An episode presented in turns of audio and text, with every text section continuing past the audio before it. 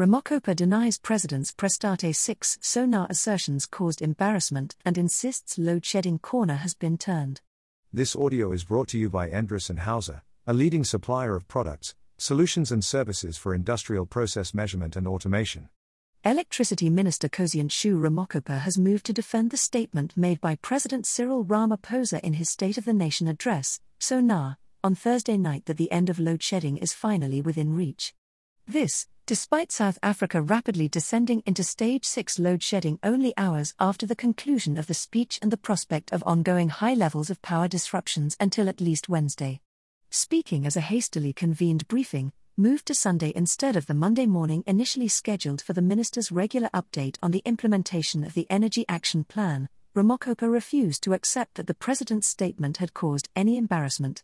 Instead, he argued that the SoNA statement was in line with both his repeated assertions that the corner had been turned, as well as a fact based analysis of load shedding trends, which he even went as far as to suggest pointed to Eskom outperforming against its summer plan that warned of ongoing load shedding at stage 4. So, I really don't understand what is meant by the SoNA statement being embarrassing, he remarked in response to a question posed by Engineering News. He then highlighted that Eskom and government have regularly noted the inherent risk of periods of intense load shedding given the commitment that no corners would be cut on planned maintenance or safety, notwithstanding the propensity for unplanned outages across the poorly maintained and aged coal fleet. Claims of sabotage made by ANC Secretary General Fikile Mbalula were downplayed, but not entirely dismissed, with Ramokgopa indicating that Eskom continued to investigate any suspicious incident with the help of the law enforcement agencies but he also expressed confidence in the Eskom leadership, management, and workers and their commitment to ending load shedding. Eskom head of generation Becky Nxumalo indicated that the rapid deterioration that led to a series of changes to the intensity of load shedding after the president's address, initially from stage 2 to stage 3 at 2200 hours, then to stage 4 at 2 o'clock, and then later to stage 6, had been triggered by the failure of two 800 megawatts apiece units at Medupi and high levels of boiler tube leaks across nine power stations, which collectively reduced supply by 4 plus 400 megawatt.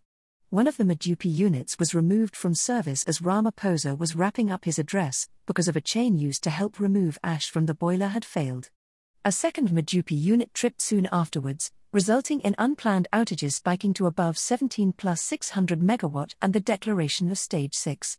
Planned outages stood at above 6 plus 700 megawatt at the time of the declaration, while partial load losses were above 6 plus 200 megawatt.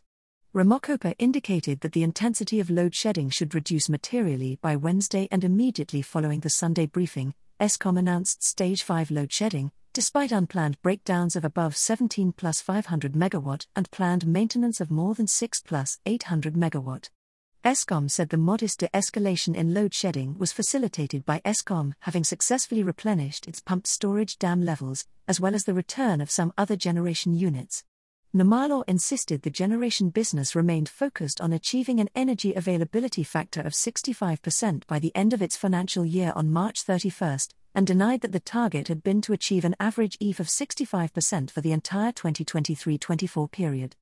The EAF has been on a declining trend for several years and dropped to a dismal 54% last year, well below even the disputed EAF recovery target set by the Eskom board. The net result was South Africa's worst ever year for load shedding.